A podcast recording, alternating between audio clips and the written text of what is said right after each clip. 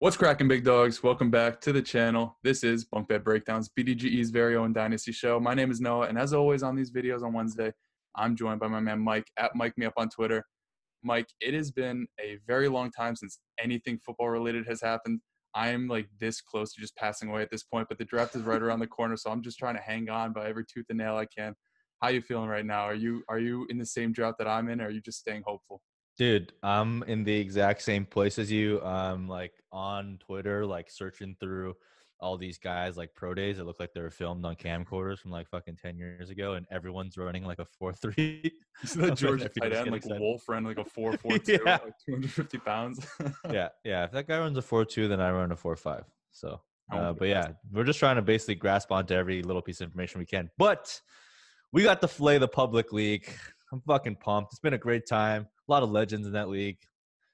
So, you know, we're going to walk this and that today. But, yeah, it's been fun. I'm in, like, 3 startups right now. Yeah, I just keep adding startups, and then I'm realizing that next year this time my bank account is not going to be very happy with me for doing this. But thankfully I have my man Yannick kind of pitching in, basically all of it. But sugar daddy. Basically, but, you know, we run the team together. We make some big trades, which we'll be talking about today. This whole video is kind of like an extension of last week, whereas last week we were talking about, you know, our top 12 rookies and how tiers may extend past the top 12 into the second round. This is mostly looking at the we'll start off with the top 10 startup players. In my personal opinion, Mike will pitch in there. Then we'll be talking about draft strategy as a whole, why it's important to maybe trade out of the first round, or if there's value, there's reason to trade into the first round. We have a few trades breaking that down, and then breaking down trades that actually wouldn't happen in the Filet the Public League, a very high stakes league, at least for me. You know, a $500 buy-in is pretty hefty, and people are taking it very seriously, and we're putting out trades, and people are accepting them. So we're going to break those down and see different moves you guys can make in your own leagues if you're starting right now or you're already in a league, maybe some different players you can package for high-end names. So without further ado, I think it's time to hit the intro.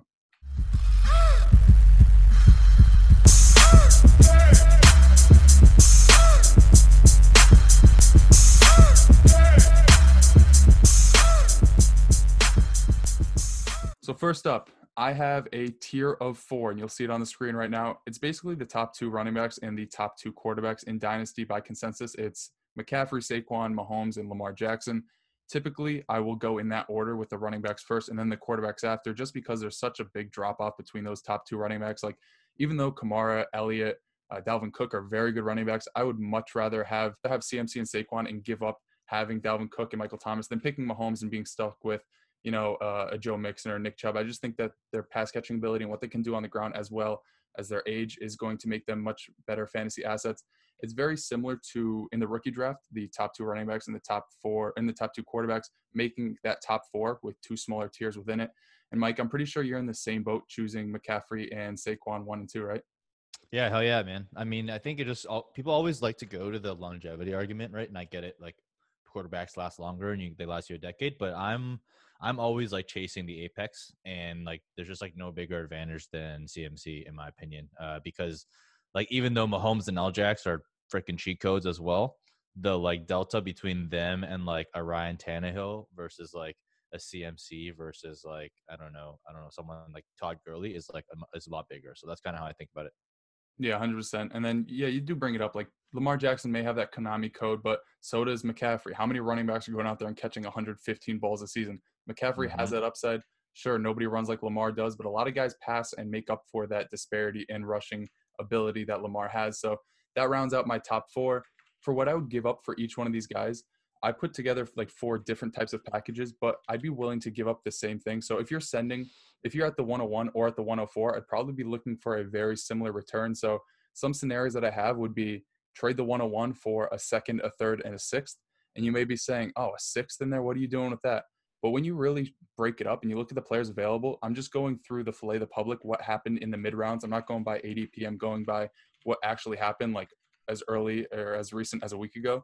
With those 2, 3, and 6 picks, you can get a Nick Chubb, an Amari Cooper, and a Calvin Ridley for Christian McCaffrey. And when you put names to that, I think 100 times out of 100, you're taking the Chubb side, because even just Chubb and Cooper, that is extremely close for Christian McCaffrey. Then you add a guy like Ridley, who's 24, 25 years old, high-powered offense, no more Hooper. He's going to eat this year. I think that's a huge value. Mike, what do you think about that trade that I just brought up, like a 2-3-6 for the 101? It might not sound great, but when you put names to That's money, man. I mean, if you can get a second and third for like a first, it's really good. Granted, this is CMC, so I think getting that like 6th round pick on top of it is a premium. And like what people don't realize is like value will always fall to you. Like you just like when you're sitting on the clock, you're like, oh man, like this guy's not gonna fall to me. This guy's not gonna fall to me. But like everyone ranks stuff differently. Like even though we have the BDG guide out, right? If you're just following our rankings, like, I mean, why are you even playing fantasy football? Like, we don't even follow our own rankings. Yeah, like I have rankings, but I adjust and tailor my stuff to the feel of the draft, like every single league. Like I'll never take guys in the same spot. I just like to see what other people are doing and adjust accordingly. So, like, always try and like it hurts to give it up because you're like, damn, I'm giving up like a top asset. But like when you're sitting there in the 5th and 6th round and you have like 2 picks or 3 picks. You're going to be sitting a lot prettier. So I really love that trade. I think a 2, 3, and 6 is a monster return. I would even take like a three, four, five. I think would be money too. That's what I have up next for Saquon Barkley. A 3, 4, 5 could then net you a Baker Mayfield, a Courtland Sutton, Allen Robinson. Sure, you're not getting a running back back, but if you trade your 102, then what? You have the 211. You can grab a guy like a Miles Sanders there, maybe even like a DeAndre Swift, and then you add on top of that Baker, Sutton, and A-Rob. That is a huge return. That is money. You get a fringe QB1 and 2 basically very close to top 12 wide receivers for dynasty purposes, at least in my eyes. So, yeah. And another thing I'll say, Mike, you said value falls. If you are in a startup draft and you are including rookie picks like we did in the Filet the Public League, the thing that I notice is so much value falls because rookie picks are so hyped, especially in the later rounds when it's guys like, let's see who's on the board, like a Chris Carson, a Mark Ingram, a Damian Williams. People at that point just want to take shots at rookie picks. So then in rounds like 9, 10, 11, you're getting extremely, extremely valuable players. We'll get into it a little bit more when we look at the board. But guys like Darrell Henderson, even going in the 10th round, sure, he might not be the starting running back there, but it's a very good shot to take. So there's a ton of value that falls when you include rookie picks in these drafts. So definitely do not undervalue trading back out of the 1st round because, you know, a ton of these really, really good players are going to be values. And then rookie picks. Sorry about that. Got cut off for a second on video. So I was just saying, like, you know, you like super flex is what really pushes like talent down the board. Cause in a normal QB league, like most guys aren't drafting. I mean, if you're smart, you're not drafting quarterbacks until the late single digits, but in super flex, you're going to get about, you know, anywhere between 1 to 1.5 full rounds of quarterbacks that are drafted within the first 1 to 4 rounds. So that normally you'd be getting someone in the 4th round. You're now seeing them drop to the 6th round. So, and then on top of that, we have like tight end premium. So that also pushes some of the tight ends up. So just all these factors come into play when you're thinking about like what round you're getting back. So even though like something like 6 sounds really late, when you get to the 6th round, there's a lot of good players left. Yeah. That's why in the Discord, I think the standard settings that I had put in were tight end premium and super flex, not because I think it's superior. Like I would much rather play in a super flex league. Tight end premium, I'm whatever about, but like, I just think having a super flex and tight end premium league makes the startup draft so much more fun because there's so much different strategies that goes into it. You get a ton of really good players at value because of that. So as Mike was saying, right, you see a bunch of guys fall on the board. You're able to make trades that when you just put numbers to it instead of names, you might not think you're getting a good return, whether it's like a 2, 4, and 6 for the number 1 overall pick. You might not think is great, but because of these different settings and the different leagues that you are in, you might be able to get like an AJ Brown in the 4th round, whereas in a 1 quarterback league, he might be a late 2nd round pick. So yeah, it makes it a ton different drafting. And that's why you can join different mock drafts through our Discord channel. We'll plug that right now. The Mock Draft Central, we have Discord, we have mock drafts running basically every single second of the day. You can put in your own different type of formats to see the value fall. You obviously can't trade in those leagues, which is what this episode is kind of centered around, but you can see if you were to trade what positions you might want to move for. And you might realize that, you know, a 2nd round pick for a 4th, 5th, and 7th is actually a really good value. So moving on from that, we move to at least my next tier, and it's a bunch of guys. It's 5 people. It is Alvin Kamara, Dalvin Cook, Michael Thomas, Ezekiel Elliott, and Kyler Murray. And Kyler Murray, I snuck in here. And then when I realized when I was putting names to these numbers, what I would trade Kyler Murray to get in return, I wanted more than the rest of these guys in this tier. And that's because it's super flex, right? And when I put him down for a 2nd and a 4th, I would want in return. And that's a Wilson and Mike Evans. Whereas the other guys, I put like 3, 5, 6. But when you get to the 3rd round, the quarterbacks, the difference between like a Kyler Murray and like a Daniel Jones or a Jared Goff is just so huge that, you know, if you are in the lottery for Kyler Murray, if you want to get him on your team, I would try to at least net you a 2nd or 3rd round pick so you can get a guy like a Russell Wilson or a Josh Allen in return. And Mike, I see you have Kyler Murray in the next tier of yours. So why don't you touch on a bit why you have MT and then the three running backs in a tier above those guys. Yeah, I mean, I love Kyler, but I think just, again, you know, there's still like some risk involved there. And I personally just don't really like taking quarterbacks in the first round period because there's like so much more replaceability later on.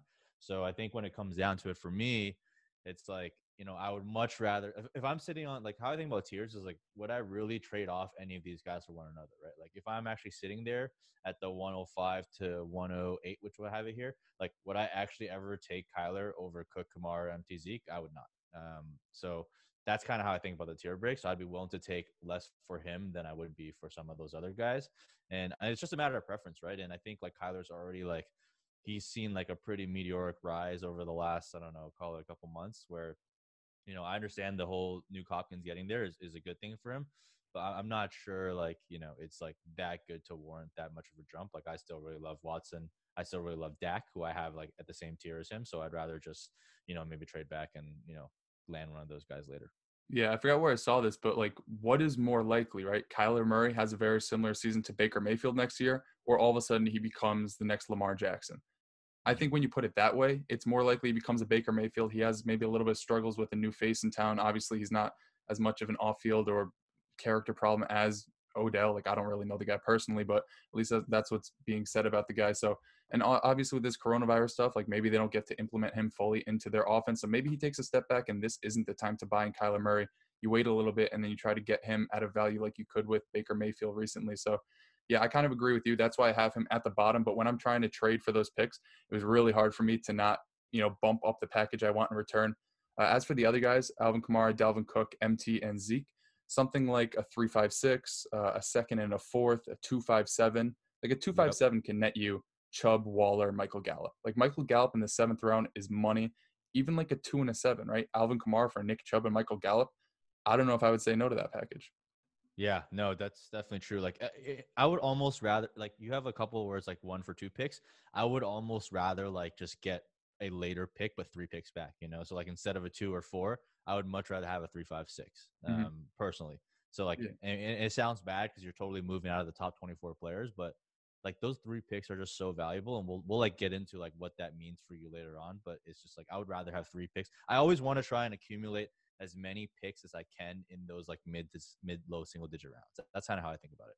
Yeah, and I feel like depth sometimes is super underrated, right? You're in Dynasty and, you know, you're probably going to trade these guys a ton, but you want these guys for the long haul. And if a guy gets hurt one year and you have no depth to show for it, it's like the same thing in redraft leagues, but, you know, the waiver wire is more plentiful than it is in a Dynasty league. But if you're just going for a super top-heavy roster and a guy like Devontae Adams, who last year got hurt, and I know, Mike, you went through these pains and troubles, but if a guy like that gets hurt and you're throwing in like Andy Isabella, hopefully he gets you 2.5 points on a week, you're probably not winning that year. And that's just another year out of your top guys prime that you're not contending.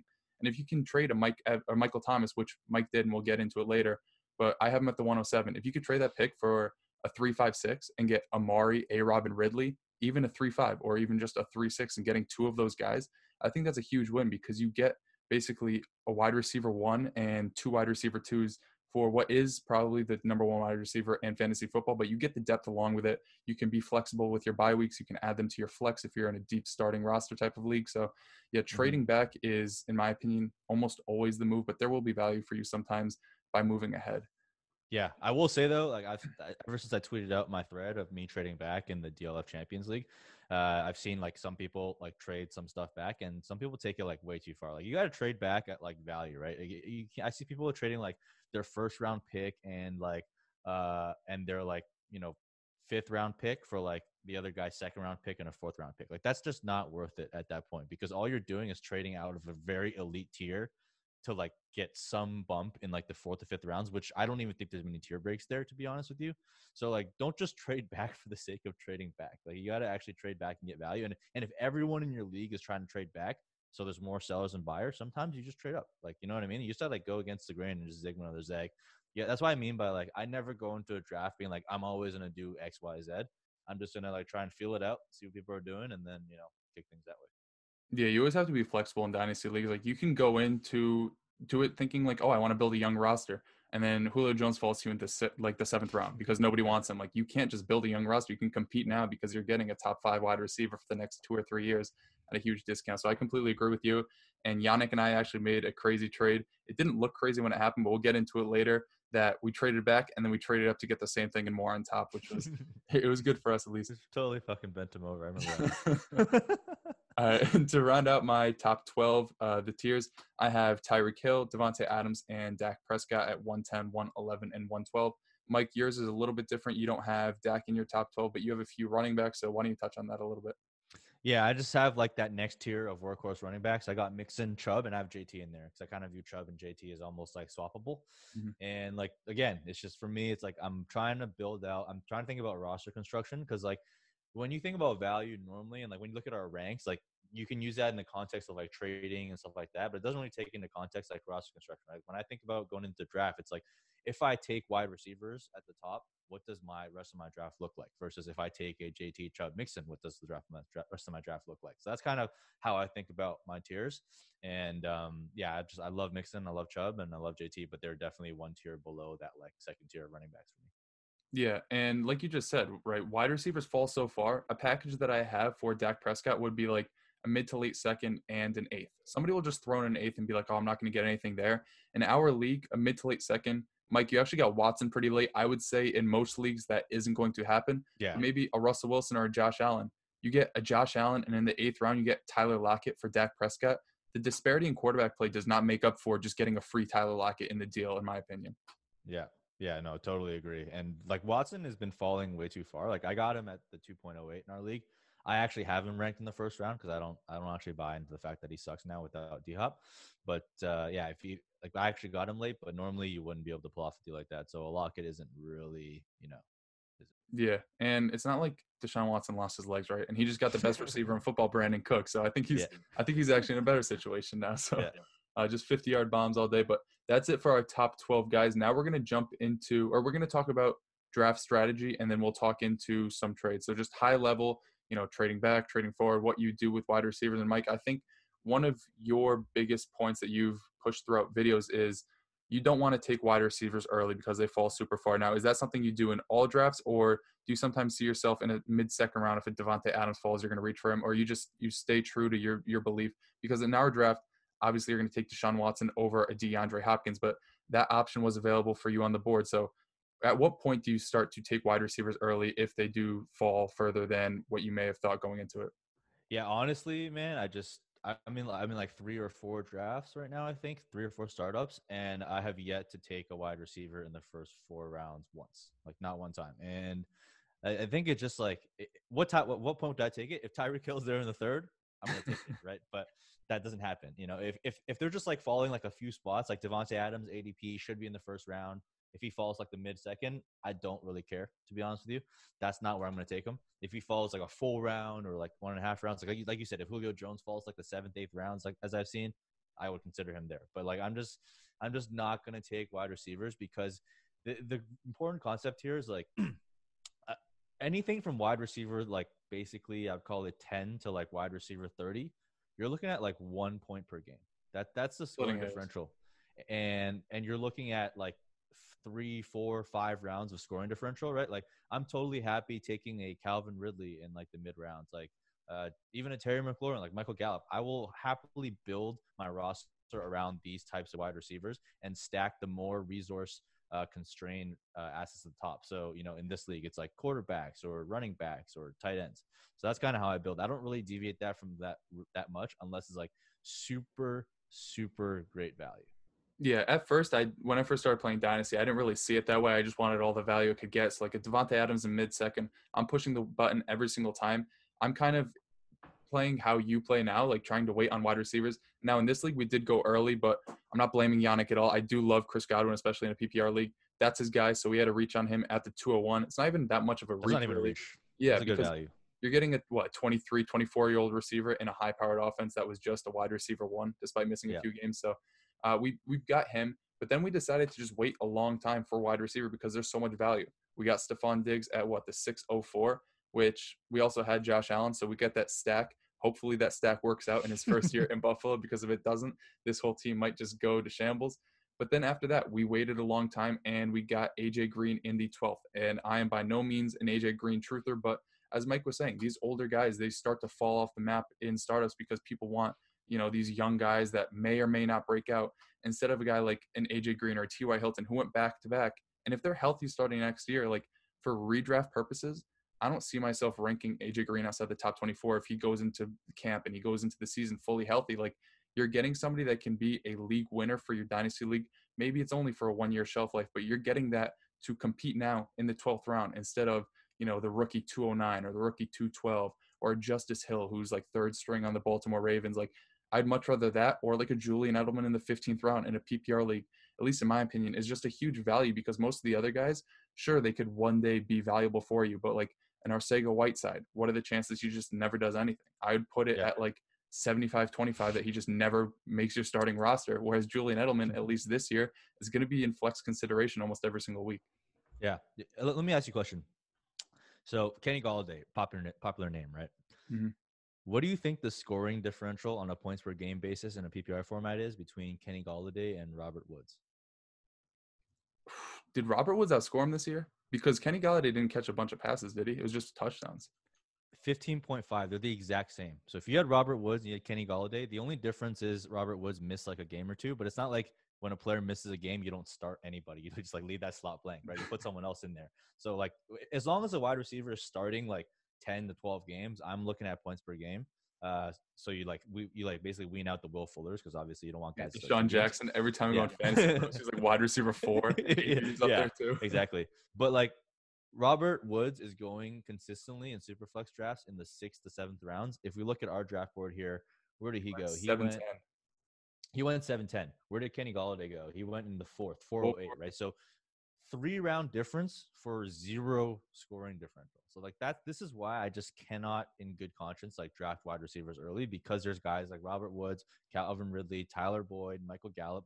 Like what about this? What's the scoring differential between Kenny Golladay and Marvin Jones Jr.? How many points per game? Dude, Marvin Jones is a beast. I would say maybe 1.5. Not even. Less than 1 point a game. Marvin Jones is going in like the 14th to like 16th rounds of Superflex. That's a 10-round difference. And I get it. His value is never going to increase more than Kenny Golladay. But if you get the value in other positions early and you're trying to win, like at the end of the day, buying the most points for the cheapest amount of value for your starting lineup is how you win leagues. So that's kind of why I don't draft wide receivers early. Yeah, in my opinion, I think the 3 best values right now in startup drafts that if you just fade the wide receiver position, which we both advocate for, is 1, Devontae Parker. I know you love him. And Chan Gailey there, he just peppers his wide receivers in the red zone. And sure, you could say, oh, Preston Williams is back. Guess what he did with the Jets in 2015 and 2016 with Eric Decker and Brandon Marshall? He gave each of them like 20 targets, and they ate that year. So I love Devontae Parker. He flashed last year. He's still pretty young. All things considered, right? He's got like 3 or 4 years left in his prime if we're just taking the average receiver.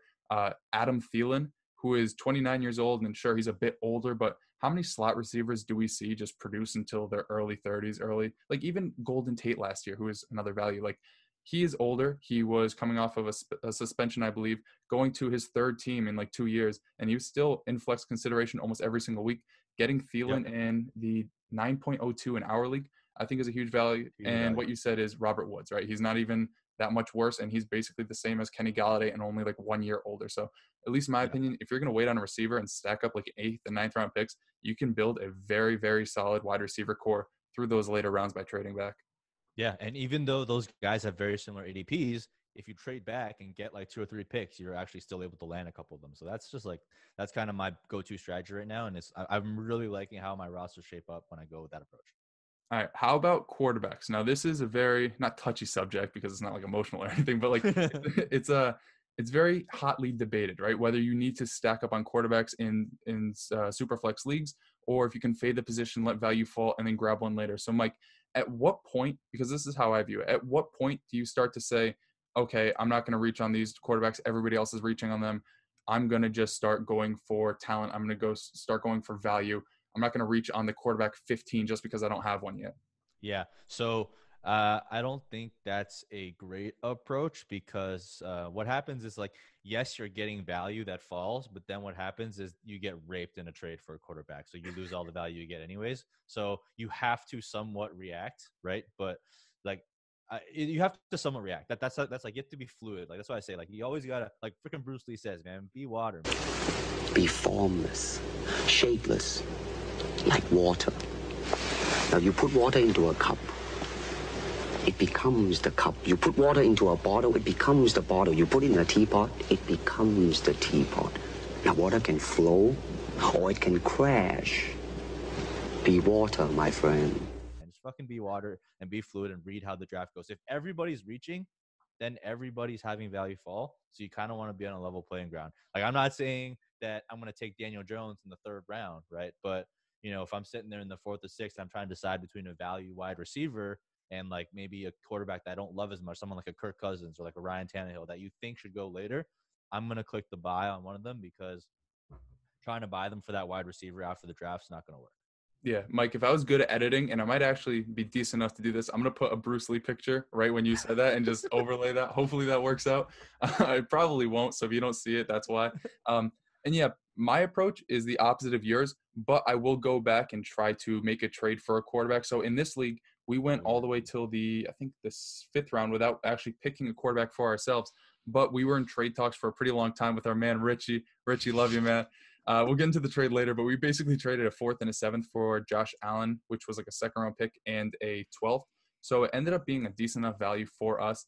And then we grabbed Minshew in the 6th. And my quarterback strategy, it worked out in this one, is try to play on the unknown, right? Because right now, not much is known about Cam Newton or Jameis Winston or like the quarterback situation in New England. And I think it worked out very, very well for us, because we have Josh Allen. Then we went Minshew. Then the end of the 9th round, we went Cam Newton. And Cam Newton, I'm not so sure if he's been linked to the Jaguars. Hopefully not, because I want Gardner Minshew to be my starting quarterback. But if he does go to the Jaguars, we have the starting quarterback there. Then we grab Jarrett Stidham, I think in the 12th round. So if he goes to the Patriots, we have the starting quarterback there. If Cam Newton doesn't end up in Jacksonville or the Patriots and he's a starting quarterback elsewhere, we have 4 starting quarterbacks, and we have the flexibility to trade him for something else. So what I would say is, if you're in a startup draft right now in the 9th, 10th round, and Jameis Winston and Cam Newton are still on the board for you, just buy them. Because what are the chances that anybody else in that range is going to accrue more value from now to the start of the season than a quarterback who has proven to be a starter in the NFL for the past 4 or 5 years, and when they're on the field are very, very good fantasy quarterbacks?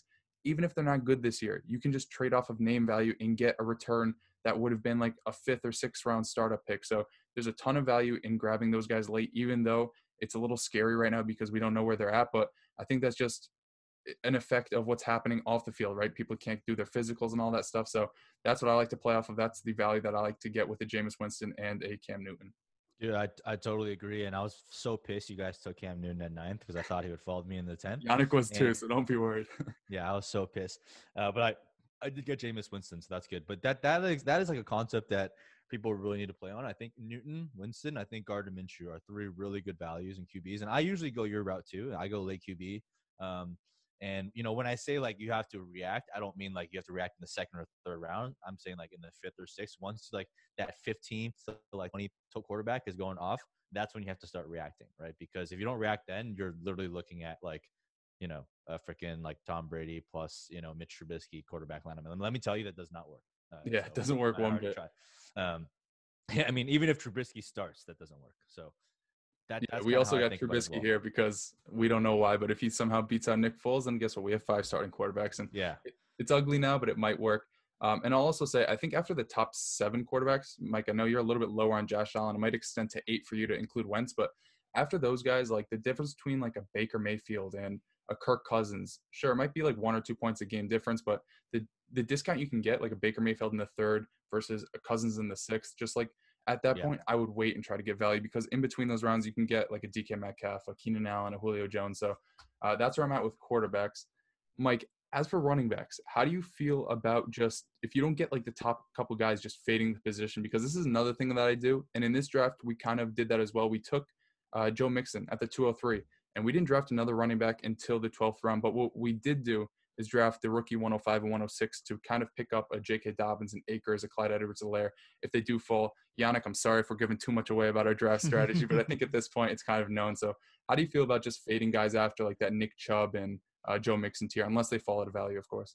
Yeah, well, I mean, you saw me. Like, I only have 1 running back as well. I only have Miles Sanders. And, you know, so Miles Sanders is someone that I'm actually really starting to like more and more as I move forward. But I totally agree with you. Like, fading the mid-round of running backs is, like, my go-to strategy. That's why I go running back heavy in the beginning, right? Like, I get a couple of studs, but I'm not using draft capital on guys like, you know, Singletary, the Marlon Max, Aaron Jones, the Fournettes, even Aaron Jones and Drake, who I really like, right? Because this is before the draft, right? There's nothing that slams a running back's value more than when a team drafts another running back, and you don't know what teams are going to do. So I like to, if I'm drafting before a draft, I'm drafting players that hold value or have a good shot of increasing. So like risky quarterbacks, if they land a job, boom, an immediate value increase.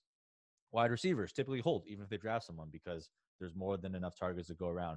Quarterbacks, starting quarterbacks, like they basically don't lose their jobs, right? So whereas running backs, like if they draft someone, it is a virtual lock for value to decrease, even if like they're not that good. It's just like an opportunity play, right? You can't get all the pie if someone else is there. So I kind of faded as well. I'm pretty similar to you guys on that front.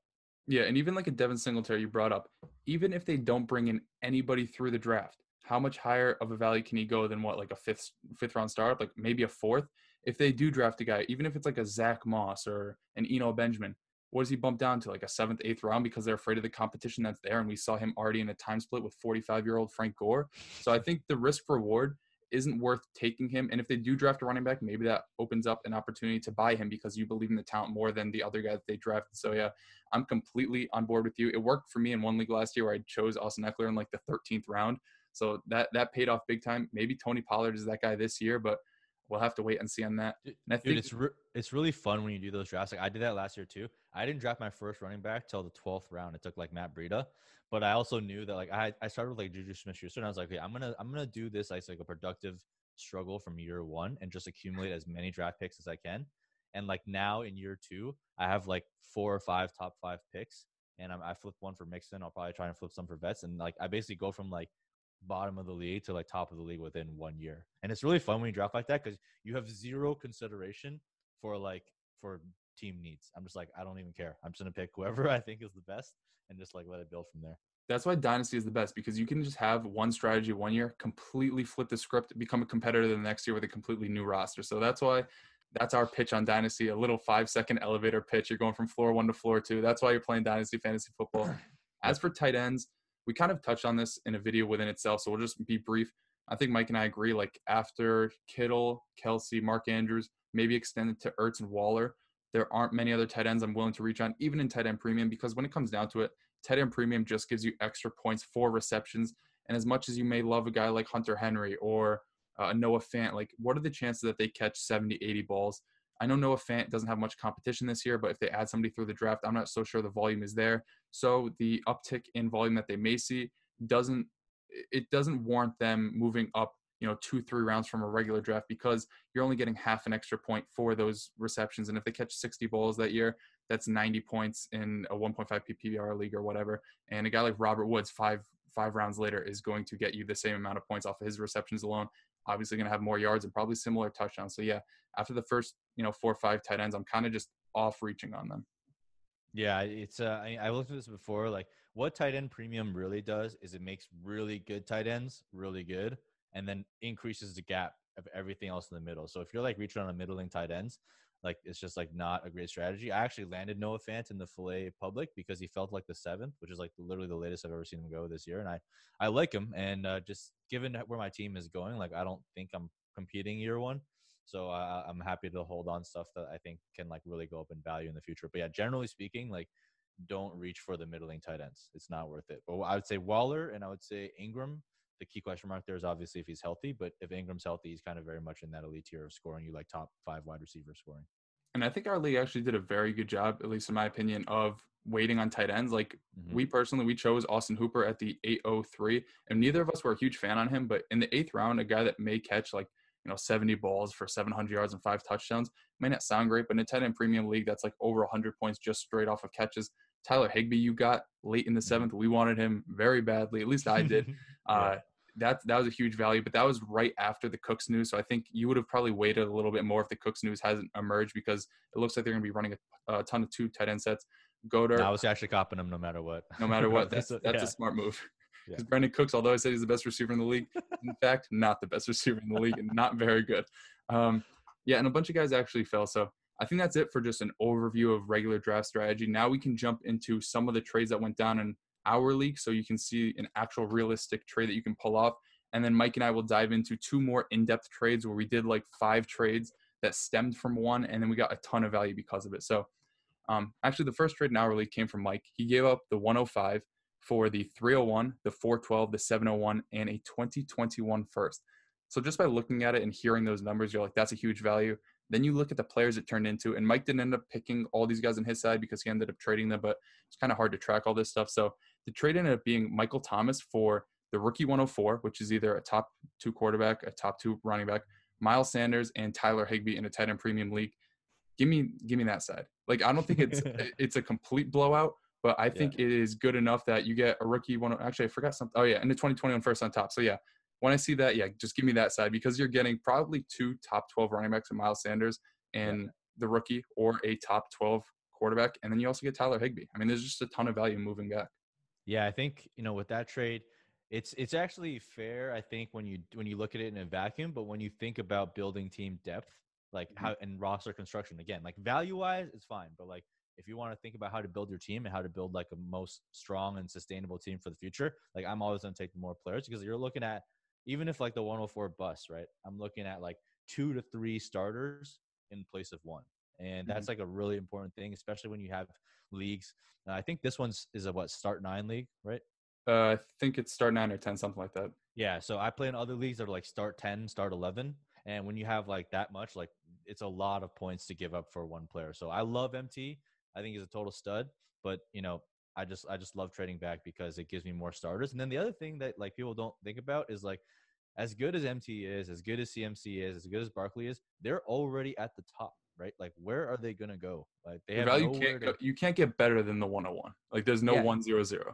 Yeah, and, like, if you think about all the, like, trade calculators, shout out to Alex Munn's trade calculator fiend. The god. The god. He just backed out of this video listening to it. Yeah, but if you think about, like, trade calculators, right, they benchmark to, like, the top, right? So it's not like the roof is continually going up. It's like whoever the best player is going to get assigned a value, and everyone else kind of cascades down from that. So you don't really have much upside for MT, but, like, with all these little picks, like Sanders, Higbee, Rookie 104, and the 2021 first, like, they all have the chance to appreciate in value for you to win down the road. So when I do trades, like, I almost open with, like, close to my best trade as possible with the mindset that, like, I'm making bets, and sometimes they work, sometimes they don't. But if they do work, my assets will appreciate down the road. So I look to win trades down the road, not, like, right now. Yeah, and another trade that might fall into that similar vein is the 106 for the 112, the 912, the 1112, and a 2021 4th-round pick. So I think that 4th-round pick we can just kind of, like, throw away. It was probably just, like, an add-on into it. But this case, I don't think trading up is too terrible because you get it turned into Ezekiel Elliott for Tyreek, the rookie 202, and Tony Pollard. Now, Tony Pollard is tied to Zeke being healthy or not, or just sucking or not.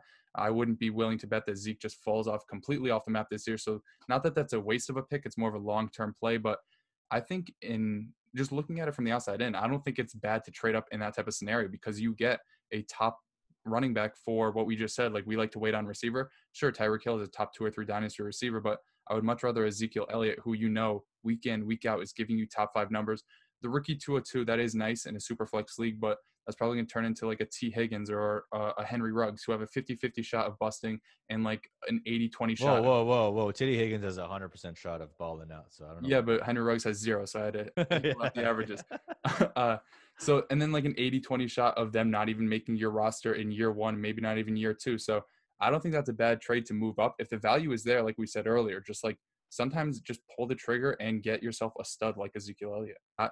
Actually, hold on. Before we move on, like I think that's a trade where like I would not do. Like this is an example where like you take trading back too far to me. I think like because you're looking at what is that 12th round picks, right? Is that a 9th, like a late 9, a late 12, and a 2021 first. Yeah, I mean I think it's fair, but like that's like not really enough for me to like really get excited because you're. I don't know. It's a little bit risky. And like Tony Pollard, like I love Tony Pollard, but he's a backup running back, right? So like not only does he have to beat out Zeke, people forget there's a draft every single year. So he has to beat out Zeke, then he has to beat out the next draft class. So there's like a lot for him to climb, right? So when you're looking at guys like that, like I'd much rather just lock down a workhorse running back. Yeah, I'm 100% on board with that.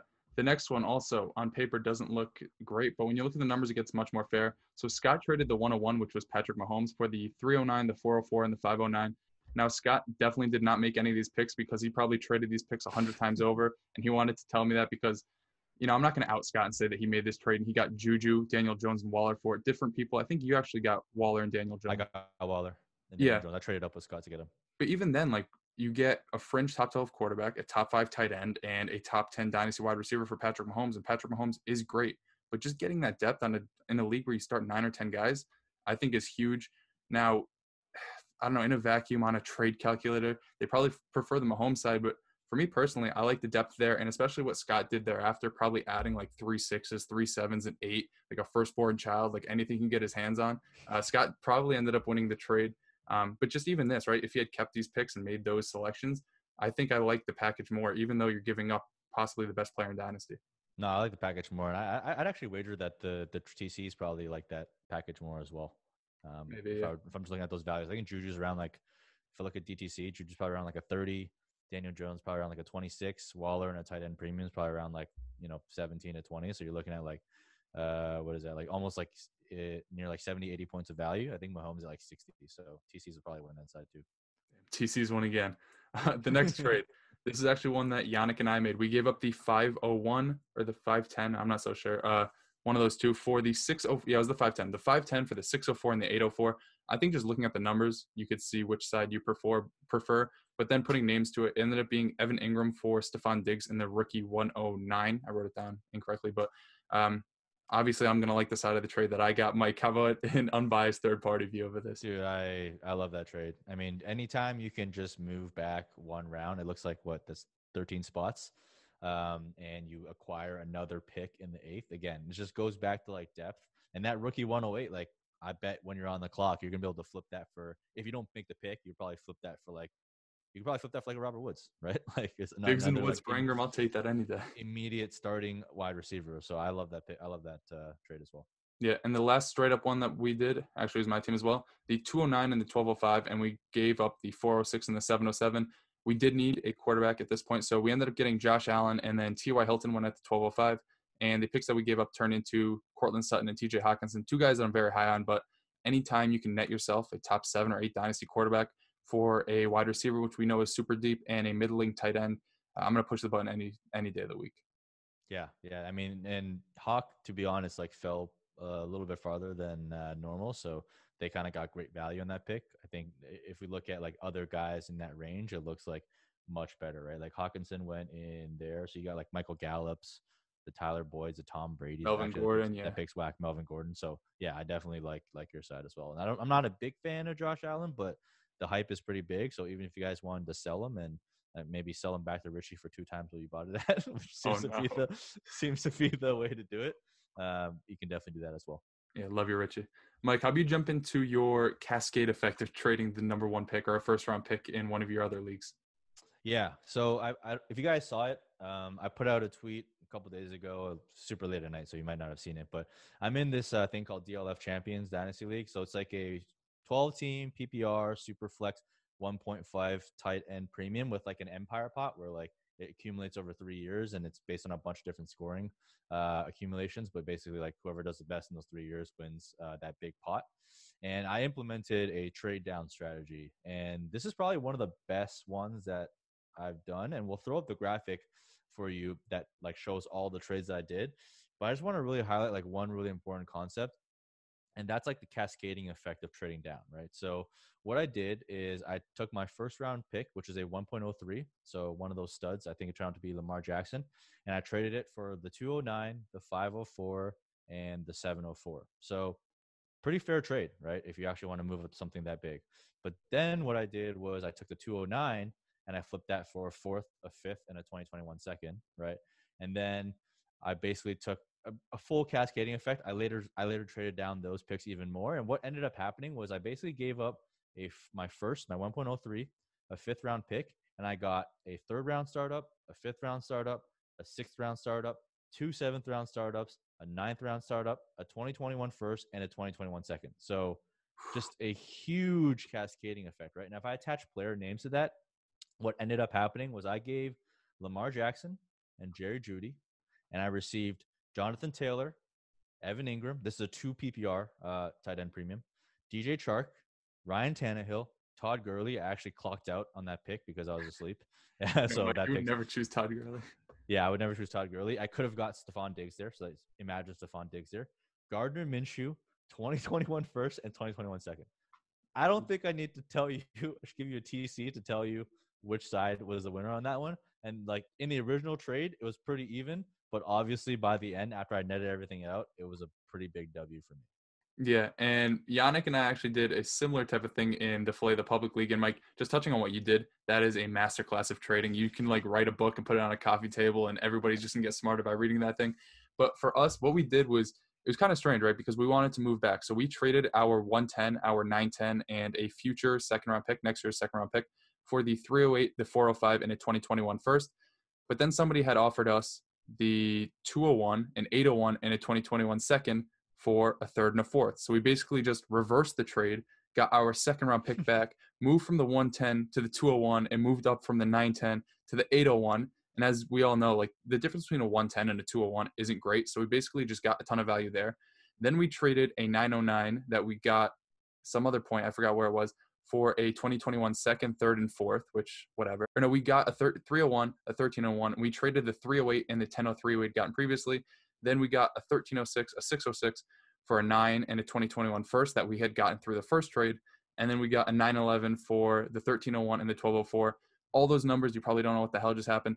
It ended up being we got the 201, the 301, the 606, the 801, the 911, and the 1307 for the 110, the 310, a late 9th, a 10th, a 12th, and a 2021 second, third, and fourth. Putting names to that, we ended up hauling in Chris Godwin, Mark Andrews, and the tight end premium league, the rookie 106, the rookie 109, Cam Newton, and James White for Dalvin Cook, DJ Moore, Le'Veon Bell, Mark Ingram, and the rookie 202. Yeah, so just, I'll put up pictures of this so you can just like follow along and see how we ended up making those trades. But if you don't map it out that way, you may think each individual trade might have either been a push or a loss. But when you really see what happened in the cascade effect of trading back and just making more value out of one pick or two picks, you get a ton in return. And that's just the beauty of a startup draft, that you can really finagle your league. You can make a bunch of trades and work around it. If you have Richie in your league, we love you, man, but it makes it a little bit easier. And you get a ton of value, right? And you get to turn a Dalvin Cook into wide receiver one, a tight end one. And sure, you have to give back a few later picks, but you know, we want depth and we want quality depth. And that's exactly what we can get by making these type of moves. Yeah. A couple other concepts that I think, you know, people don't really understand. There is no cheaper time to buy rookie picks than in the startup draft. And I think Bailey in our league did a really good job of this, by the way. Shout out to him. I'm pretty sure he got coached by Danny. But I think like, because the reason why is because people think that moving up makes your team stronger. Unless you're in a start 7, start 8 type of team, it doesn't, because you're like literally one injury away from fucked, right? Imagine like, and this happened because if you look at like Dalvin Cook, right, the first round pick last year, but then he got hurt. So then you're like out of the playoffs. So when people are selling their rookie picks to move up, they're like in their mind, they're like, oh, this is a stud. It makes my team stronger. Therefore devalues my rookie picks. In my experience, I think those people are the ones you want to target because they're actually devaluing the rookie picks, because in that off, they don't properly account for like the risk adjusted reward, because in the event that your stud goes down to injury, which happens every single year, you're looking at like a top 3-4 pick, right? Like imagine trading down from like the 3rd to the 6th and adding their first, and they get an injury, and you're looking at a DeAndre Swift. You got a DeAndre Swift to move from the 3rd to the 6th, right? Those are types of moves that you really want to do. Like, how do you guys think about rookie pick values in the startup? Yeah, I think you did it really well as well, because you traded with Alex in our league, and I don't think he had his roster filled until the 12th or 13th round. You got his first round pick by giving him, was it the Michael Thomas slot?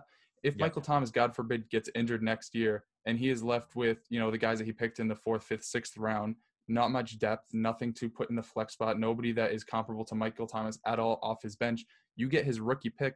Sure, his lineup may look like stacked right now because he has 9 really good guys, but the 10th guy, the 11th guy, putting them in his roster isn't going to help him win games. That rookie pick that you get as just a throw-in, as a little bit of extra value, might be the 104, the 105 next year, which is like a Rashad Bateman, a Jamar Chase, you name it. Like it's a ton of value. Then you can use that trade next year to get a stud, because as we see this year, these rookie picks, as the draft gets closer and closer, as the combine happens, as these guys run 4.3s and look jacked as hell with their shirt off, people want them. And you can trade them for studs, and you can trade that 103 for like an A.J. Brown, who may be starting to break out even more the year after. So, yeah, just adding those two packages. And Yannick and I actually traded for the 2021 firsts, and then we used it to leverage to move up a little bit. We gave Alex, I couldn't believe you guys gave up John, my boy. Dude, I love John, dude. I love you, man. But I could not believe you guys gave up his first. That's like an auto lock for the 1.02.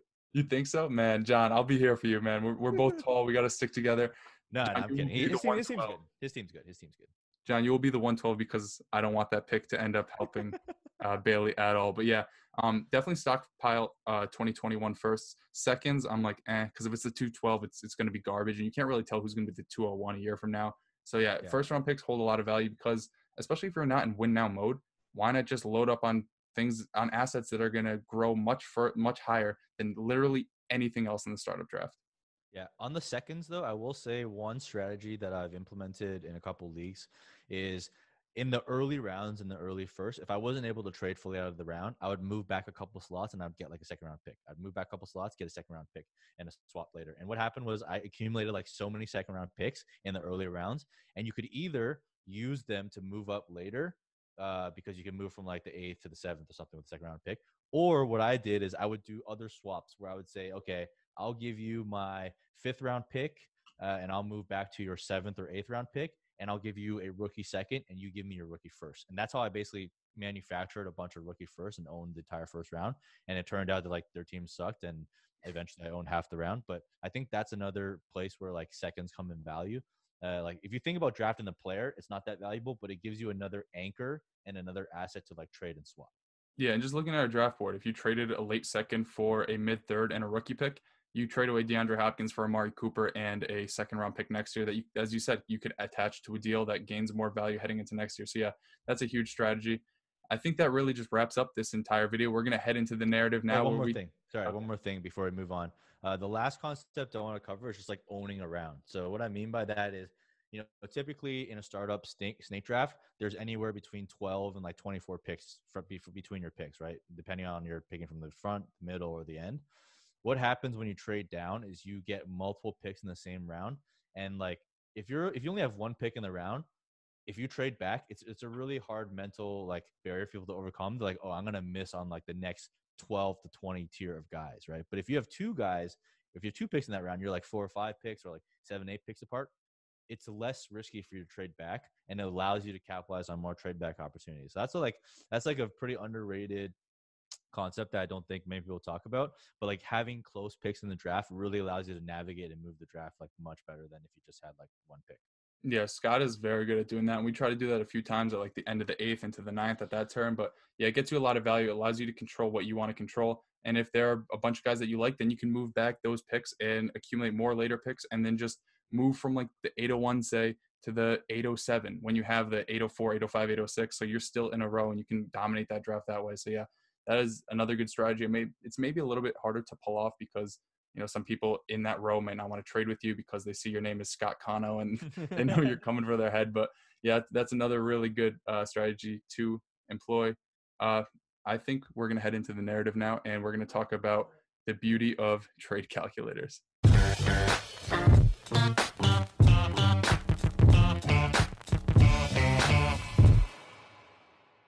This week's narrative: trade calculators are trash and overvalued. I have my view on this. What do you think about it, Noah? My main issue with trade calculators, especially during the startup draft, is they don't always take into account the value that falls, right? You might put in like a 6th-round startup pick, and they could be assigning like a Deebo Samuel to that pick, or like a Noah Fant. They don't really know, right? They go based off of their own rankings, but they don't know what happens in the previous rounds. Maybe there was a quarterback run and an Allen Robinson falls to the 6th round. Maybe a Cooper Kupp falls to the 6th round. Maybe a tight end run happened and good running backs, like maybe a Devin Singletary falls to that round. So I don't think it really takes into account the value that falls. I think if you're going to use it, you have to attach a name to it instead of a pick, because at that point you get to see the true value in the trade rather than just an arbitrary number where it could be one of like 5 different players when that's not even who you're trying to target there. Yeah, totally. And I think, you know, one of the most popular trade calculators like DTC or DLF, and you can actually plug in startup values and they'll spit it out. But it's like you said, right? Like all it does is take their ranks and assign values to it. So I'll give you a perfect example. In the Filet of the Public, Deshaun Watson fell to the 2.8, right? And I put the 2.8 on the block. I said, hey, anyone interested? And our boy, you know, came in with the TCs and said, look, this value is like really good for you. I'm like, listen, I don't give a fuck what your TC says. Deshaun Watson. I was like, I know Deshaun Watson's on the board and I know DeAndre Hopkins on the board. So take that and plug it in your trade calculator and tell me what it says. It doesn't take into account teardrops, and it doesn't take into account the flow of the draft, which is why it's like it's completely overrated. And whenever someone comes to me and says like the TC says this, I say, I don't give a fuck what your TC says. This is what I want. If you don't want to pay it, fine, move on.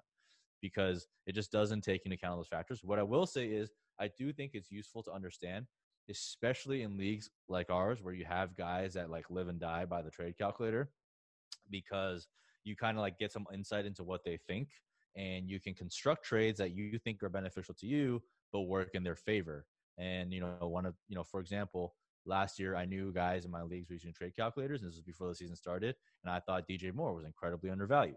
So I would go into trade calculator and I would plug in players that on my team that I didn't like really like long-term, guys like Chris Carson, guys like Marlon Mack.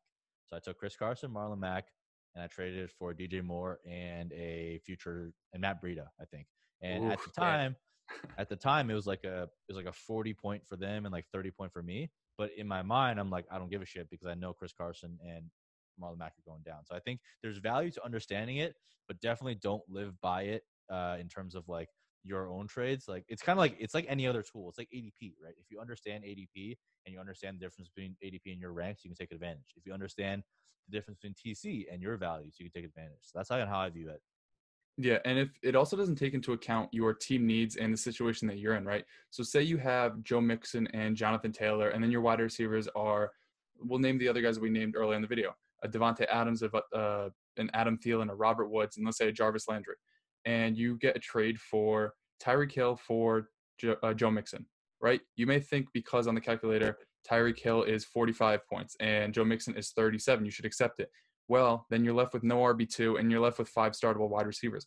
Obviously, Tyreek Hill is better than the rest of them, but what is your team going to look like on a week-to-week basis, right? Even during startup drafts, you see how your team starts to shape out, and it might look like a value because you're getting a better player, but there's a reason why you picked the players that you picked, and there's a reason why you had the strategy that you deployed throughout the draft. If you start to stray away from that and you see more holes because of that, just because you're trying to follow a trade calculator, you know, trade by trade, and you don't really see how your team is shaking up because of it, it can put you in a pretty deep hole because you start to give up, you know, team needs just to get value when, you know, you may be able to, you can think to yourself, oh, I can trade Tyreek Hill later for another running back, but what if somebody doesn't want Tyreek Hill? What if, you know, Tyreek Hill, this is kind of his own type of example, but what if something else happens off the field with him and he loses a ton more value? Like, I would say look at your team, maybe use a trade calculator just to see what a player's value is if you aren't completely sure on it relative to other guys, but definitely don't live and die by it.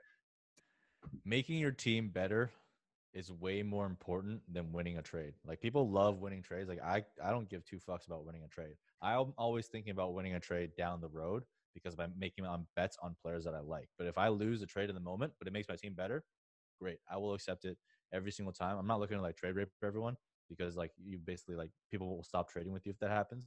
So just like offer good trades, man. Just don't go in like lowballing everyone with like shit trades because you're not going to get it done. So it's very important because at the end of the day, the best teams win, right? It's not a champion of who wins the most trades, right? It's a championship that's won by scoring the most points. So I literally could not care less about winning trades most of the time. 100% agree. And I think that wraps up this long video about startup advice, not following your calculator, getting into a league through our Dynasty Discord. We have leagues up and running all the time. I actually have to reach out to Discord and see what they did because now we can't see people that are offline, so I can't see who's filled. So if your league isn't filling right now, be assured I'm on it. I'm trying to fix that. And your league should be up and running very, very soon. Draft is around the corner. Good things are ahead, Mike. Yep. We're not just in this drought with nothing happening for 2 months. The draft is like a week away, and we're going to be hitting you with some hypotheticals, different landing spots, maybe next week, players that we might want to see in different areas and how that could impact their fantasy value. And then the following week, we're just going to have a very long show breaking down basically every single move that happened in the draft. So get ready. Good things are ahead despite everything else that's shitty going on in the world. So keep your head high, and more Dynasty content will be on the way. So that's it. Peace. Peace.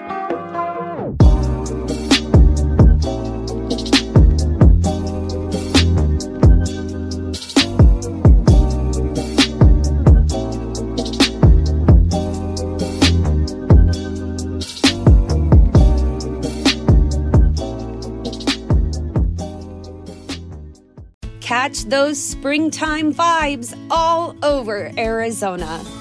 Break out of the winter blues by hitting the water at one of our lake and river parks. Take a hike among the wildflowers. Just make sure to stay on the trails and leave the flowers for the bees. Discover Arizona's best kept secret and visit azstateparks.com/amazing to start your springtime adventure. This is the story of the one. As head of maintenance at a concert hall, he knows the show must always go on. That's why he works behind the scenes, ensuring every light is working, the HVAC is humming, and his facility shines. With Grainger's supplies and solutions for every challenge he faces, plus 24/7 customer support, his venue never misses a beat. Call quickgrainger.com or just stop by. Grainger, for the ones who get it done.